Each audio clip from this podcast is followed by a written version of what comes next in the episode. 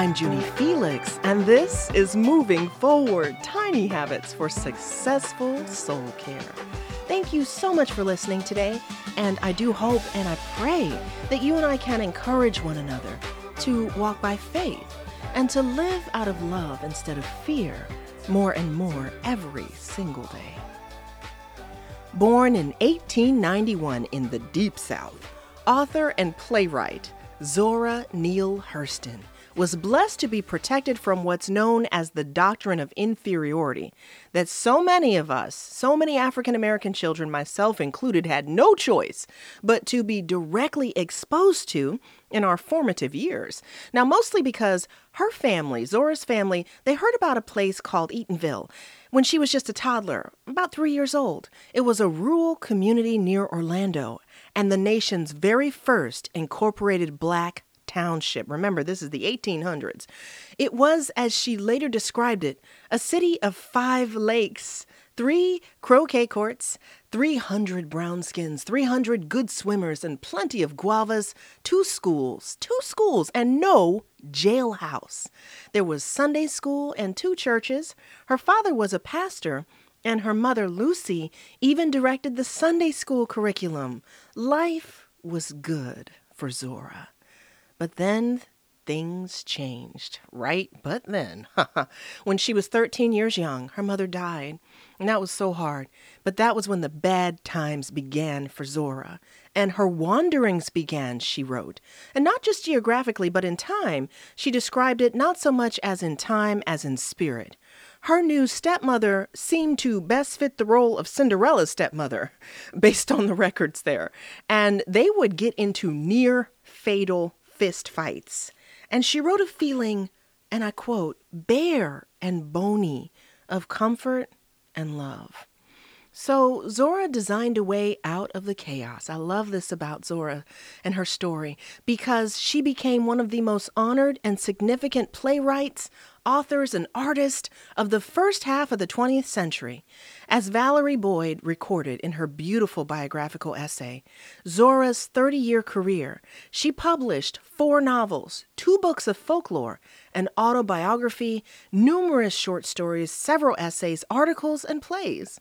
And Boyd described her as Zora as having a fiery intellect, an infectious sense of humor, and the gift, as one friend put it, of walking into hearts. Posthumously, she was called a genius of the South. You can actually visit her her her groove, her, her groove, her grave, her resting place there. A genius of the South. It's so interesting to me how trauma sculpts and changes us in ways, trauma and loss, it changes us in ways that we'd never expect for better or for worse. And remember that for better part because there's always the option of for better. Now, I imagine that the shock of losing her beloved and faithful mother and literally being thrown into fistfights of chaos caused Zora to want to go back in time to have more time to figure things out and maybe create something better and brand new. Because that's exactly what she did. I'm not making this up. she changed her birth year and gave herself another 10 years to work things out. She even went back to high school, gave herself another 10 years. And it was easier to do that back then in the early 1900s, especially for African Americans during that time of turmoil and transition. It was easy to do something like that. But for you and me, it's just it's it's pretty much impossible in the digital age to decide to take 10 years back of your life. I mean, the years the locusts have stolen, as the Bible says in the book of Joel, chapter 2. Take it back. And I can't tell you how many times, countless hours I've spent dreaming literally and I mean dreaming awake, daydreaming, going back in time to talk with my younger self, to tell her how strong she is, that she's beautiful, how smart and how loving, and most of all, how much she deserves to be loved and cherished and never neglected or abused, and how much it means to make decisions with God in mind first. It's no small thing to want to honor God in all areas of life, no matter what. I, wonder, have you ever imagined what you would say to your younger self?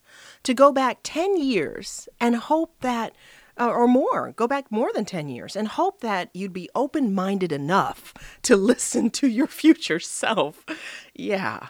What if we could, right? I've come to believe that this type of experience of going back in time, journaling, especially if you're writing it out, there's something about that physical behavior of writing it out and thinking about what would you say to your younger self because it's kind of a way of gathering up the treasures of wisdom that you've gained.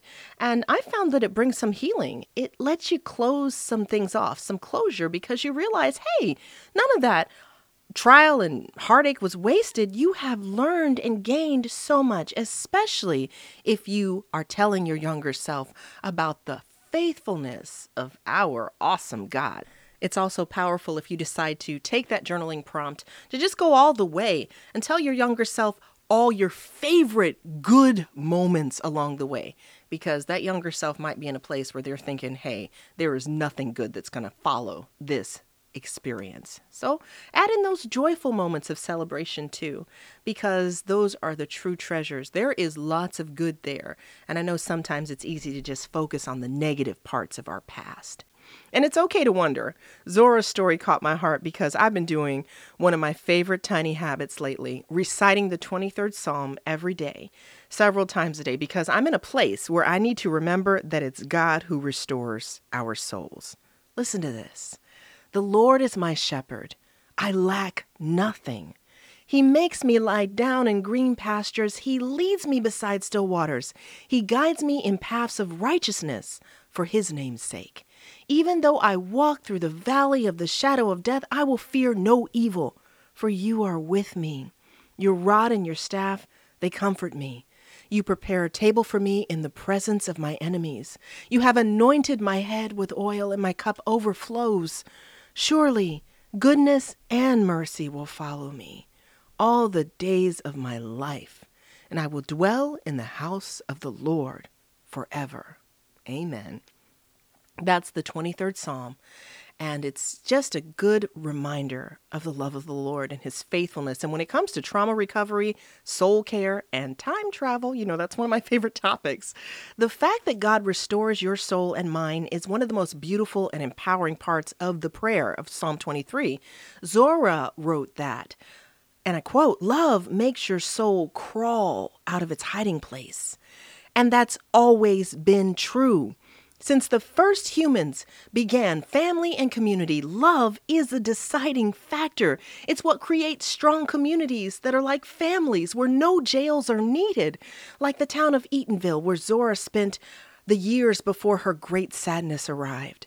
The 23rd Psalm reminds you and me that God restores our souls. But for childhood trauma survivors, especially for those born into chaos and abuse, it might be hard to understand what that even means. If you can only remember sorrow, then it makes no sense. He restores our souls to what? Back to the sorrow? No, thank you. A perfectly fair question is right there, given what maybe you've been through. But not, you don't want to have that experience, you know? Re traumatized, returning to the sorrow. So that's not what it means. It means that God restores you and me to Himself. He is the source of love and our refuge. And He will allow you to go back to that place. He will allow you to go deep inside to the place that's never been touched by trauma or shame. That place is real. It's right there in the palm of his hand, right in the moment he dreamed you up and breathed you into life. There's the place where he says, Before I formed you in the womb, I knew you and I set you apart. That's the place where you and I were loved with an everlasting love, as the scripture says in Jeremiah chapter 1 and chapter 31. So, the tiny habit for successful soul care that I feel so blessed to share with you right now is all about the way that though we can't, and I hate that word can't, barring a miracle, Jesus said all things are possible for those who believe. Though, you know, right now we can't, barring a miracle, go back. Lord, f- please feel free. We can't go back and fix the things we regret the most, but we can always pray a tiny but powerful, mighty prayer. Lord, take me back to that time in my life when I was right in the palm of your hands, in your arms, even, when I was untouched by trauma, shame, abuse, loss. Then you choose to be still. So after you pray the tiny prayer, this is Tiny Habits, it's a recipe. After you pray the tiny prayer, Lord, take me back to that time when I was right there in the palm of your hand or right in your arms before I was touched by trauma, shame, and loss. After you pray that tiny prayer, and make it your own version, that's important. You can talk to God any kind of way you want to. You are His child, and He loves your voice. Then choose to be still and rest in Him for as long as you need to. I often add a deep, calming breath because it calms your whole nervous system down, deep in through the nose, out through the mouth, as though exhaling through a smoothie straw. And then just be still while He heals you up and reminds you, joyfully reminds you, of who you are apart from the situations and circumstances that left you broken hearted. Be still. Let Him love on you and celebrate His love because you are so loved, so treasured, so valued in the eyes of Almighty, star breathing God, as one of my friends Susie loves to say. Thank you again so much for keeping me company for just a little while today. For more encouraging resources, including show notes, I've a picture there of Zora and a link to some articles you can read. And there's also favorite quotes and free downloads in the show notes, some of my favorite songs for those hard times, and also songs of praise, and so much more. Just stop by JunieFelix.com, click on the encouragement tab and receive updates also on my project with my publisher NavPress. It's called You Are Worth the Work Moving Forward from Trauma to Faith.